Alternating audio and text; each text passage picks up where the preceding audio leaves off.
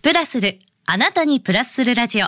ポッドキャスト、DJ の高島舞子です。さて、今週のゲストは先週に引き続き、DRF の DJ コウさんです。おはようございまおす。はようございます。よろしくお願いしまいや、す。今週もはいありがとうございます。はい、お願いします。 いやあの先週ははコウさんが DJ になって TRF に加入された話を中心にお伺いしてきたんですけども、はいはい今日はあの今後のお話とかはい伺いたいなと思うんですけど、あお願いしますはい、はいあのまあ、コウさんってうん TRF でブレイクをして、はい本当に音楽以外もいろいろされてるってはいいう話もしましたけども、そんな中で、はいあれ番組の企画でしたっけ5年前に。そうなんですよ。ねえもう今までもう DJ ってもうはウェいイウェイって言ってれ ばもうその日もう楽しくできればいいと思って、はいもう寝る前にプリン食べてポテチ食べてピザ食べて寝 て翌朝はもうあの串団子食ってお行くぜみたいな そそういうそういう生活してたんですけど、はいあの番組の人間ドックの企画で、はい初めてそういう検査をした時に、はいあの脳動脈瘤、ちょうど脳のお動脈にコブができてしまうっていうのが発見されて、うんで普通だと2.4ミリぐらい2.5ミリぐらいからすぐ手術なんですけど、は僕9.8ミリやってえそんなにですかで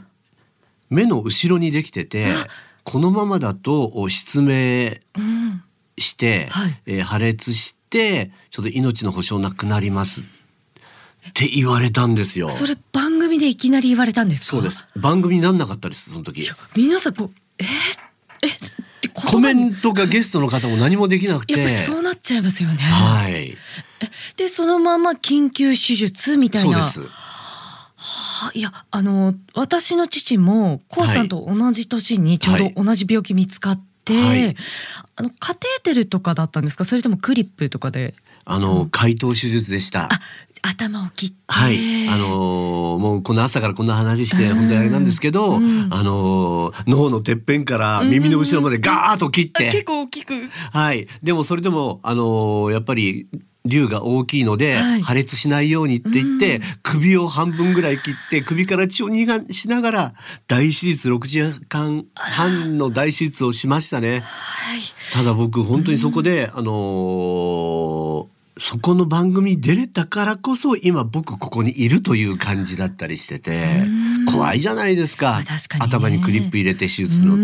んて。でもそこで、えー見つけていただいた先生が私はあの k さんの病気を手術するのではなくて、はい。人生を手術するので人生を。はい、今までの人生があったようにこれからの人生を手術していきます。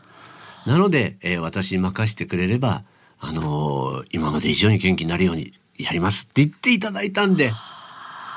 いやでもその心不安なくなり強いまでしたすよね。それを言われた時に、ねえいやでもその言葉があったからこそご家族の方もね、は心配されましたでしょうけど、はい、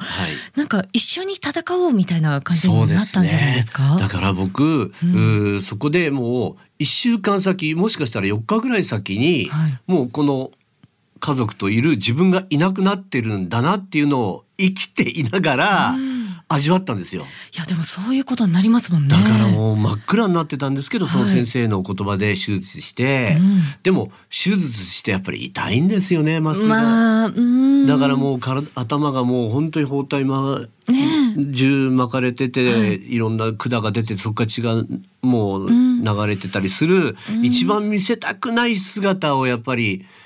娘と奥さんに見せて、うんでリハビリもして、はいなのでもう一番見せたくないし一番辛い姿をやっぱり見たんだからこれからはあのー何でも、あのー一緒に頑張っていこうよっていうんでそのまあ病気の今だから言えますけども病気のおかげではい家族が常に同じ方向を向いて生活していこうね誰か一人でもこういうことになったら本当にあのー辛いからさ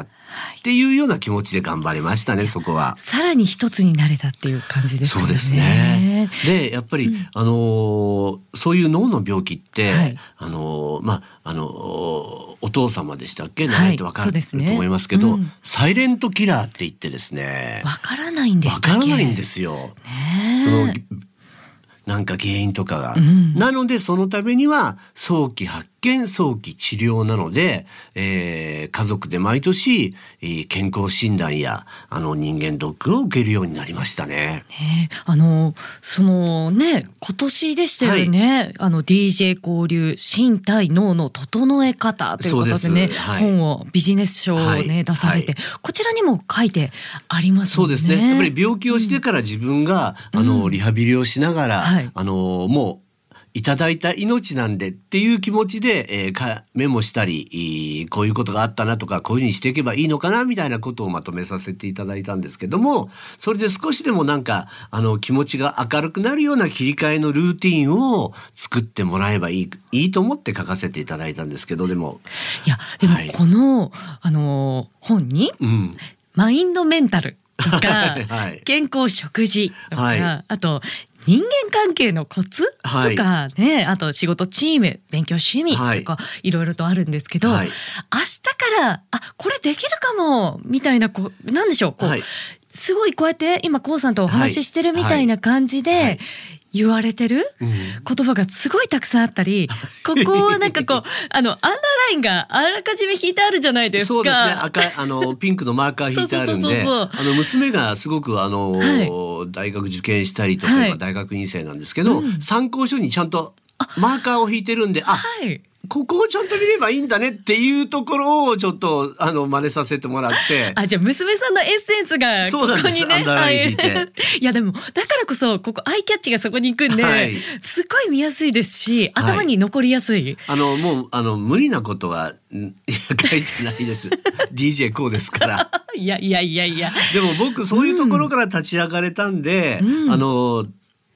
頑張って背中を押すというよりもほっこりするような、例えばあのもうあの大変な時は「無理!」って言っちゃってくださいっていう それでも大事なんですよね。そうです「無理!」って言った後に「まあしょうがないやるか!」っていう一言加えればいいセッだトけでね、セットですよねもう。ため息ついてくださいよ。ああ、いや、ああ、でもやんなきゃね。っていうのをやってもらえると、なんか切り替えが効くかな、みたいなことを書かせていただきました。ねえ本当に。で、あとはい何でしょう、スタートする時、うんあのスタートするタイミングを測るんじゃなくて、思いついた時が始め時とか。そうなんですよねえそういう言葉もすごくこう。あのだんだん自分で、でプレッシャーかけていっちゃうと、もあうどうのしようもなんないみたいなね。余裕がなくなるとね、うんはい、もう自分のタイミングでマイペースって強いと思います。それが一番。ねえはい。で、こうさんそのご病気があって、はいで食べ物とかにもすごく気をつけてらっしゃる。はい。お酒は召し上がらないんですよね。そうなんです。僕もともとうんお酒も飲めないし、うんタバコも吸わない、うんそれでもそういう病気ってかかるんですよねね。えわかだんなかいでらすうん普段からの食生活って生活習慣で、えー大事なんだなっていうのがすごく分かってなので、えーうちの奥さんも例えば「あ血をサラサラにするのはためなきゃいいんだって」とか「納豆いいんでしょ」とか最近その海藻とかいいのよっていうとどんどん出てきますから。もうね、そういうものがね、食卓に並んでね。でもそれするとあの会話も増えるうし、ん気持ち的にもすごく安心していられる、うんあのもうやっぱりそういうことを楽しく防いでいく楽しく予防するって大事だなって思いましたですね。よね。はいであとちょっと話ずれちゃうんですけど、はいこうさんパンを好きなんでしたっけ？そうな んですよ。パン大好きなんですよ。このパンなんであのイメージははいご飯召し上がらないキャラだったじゃないですか。めちゃくちゃ初めの TRF の頃って。ごめんなさい。よ。よくご存知で、そういう、あの、キャラだったんですけど、それ、あの、僕ちょっとミステリアスな、あの、ミュージシャン目指したいなと思って、あの、そういう変色キャはラい作ってました。はい家ではガンガン食ってました ね。じ ゃあじ実際は召し上がってたんです ね。いや騙された。 そうなんですよ。でそこからはいパンも召し上がり、で最近なんかあのパンコンシェルジェでしたっけ？パンコンシェルジジェュルジュを、をちょっと目指してます、今。あじゃあお勉強お中。勉強中です。あれキキパンとかあるんですよね確か。キキパンはね、僕ね、できるんですよあ。できできちゃうんです。はい、すごい。以前また番組で目隠しをしながら、はいはいあの匂いだけ嗅いで、うんえークロワッサンこれどこのお店ですかとかえすご当てられましたし、あと食パンあるじゃないですか、食パンが3つ出てきて、はい見ただけでどこの食パンか当てなさいみたいなこととかい見ただけではいクリアしました ねそこは。いやなんでしょうこう世の中にめちゃくちゃパンなんてあるじゃないですか。はい当てちゃう 当てちゃうとか言っちゃいましそたうけど。パン DJ なんですよそれ。あらパン DJ 新しい言葉なのいたでだ なんきます。かあのパンフェスとかやりたいなと思って。いやぜひやってくださいよ。もう DJ やりながらみんな美味しいパンを食べて、うんうんなんか笑顔で健康になれるとか出会い川で健康大事です からね。そうなんですよね。はい。じゃあもうあのたくさんねお伺いしてきたんですけれども、はい最後にちょっとお伺いしたいことが、はいこちらよろしいでしょうか。はい。こうさんがここ一番大事な時に召し上がっている勝負飯お伺いできませんか。はい。まさに、娘が焼いたクロワッサンドゥダンスですよ。ここはうわードゥダンスいただき。はい。娘さんパン作られるんですね。。そうなんですすね。あのーすごくうーコロナ禍にいろいろな例えば僕あの YouTube をやってたりとか、はいインスタやってるんですけど、はいそこでやっぱりパンを出していくうちにそのじゃあ作ってみるよって言って始めてくれたんですけども、わあ素敵。やっぱりね手作りのパン娘のパンは愛が入ってるんですよ。こうさん、はいちょっとほっぺ緩んでますよ。いやもう僕も親バカドゥダンスで すからそこは一生親バカでいいと思ってますから。いやそれは素晴らしいですねいやでもクロワッサンってすごく難しいじゃないですか、はいあの何層にもそうなんですよこうバターと生地を重ねて、うんそのバランスが良くないと、はいあのこうピッキラキラキラってこう、ねいいサクって中がふわってできないじゃないですか、はいそれを作ってしまう、ただ、はいただそれはいでちょっとキッチンをちょっと、えー作ったんだって覗こうとすると、はい見ちゃダそこはダメメだ、まあまあそこに至るいろいろなことがあったんでしょうね内緒みたいな内緒みたいないやなんかあれみたいあの鶴の恩返しじゃないですか見ちゃダメ 見ちゃみたいダなメっていやそこで愛込めてるんですよ。そうなんですよ、ねえそこでちゃんとあのーラッピングとかパッケージもやって、はいこれ持ってってねってお弁当のように。そうなんですあー今日撮影があるからじゃあこれ皆さんで食べれるようにって持たせてくれるのがやっぱり嬉しいですよねああそんな愛のこもった娘さんの作るクロワッサン、はいそうです勝負飯ということで、はいありがとうございました、い、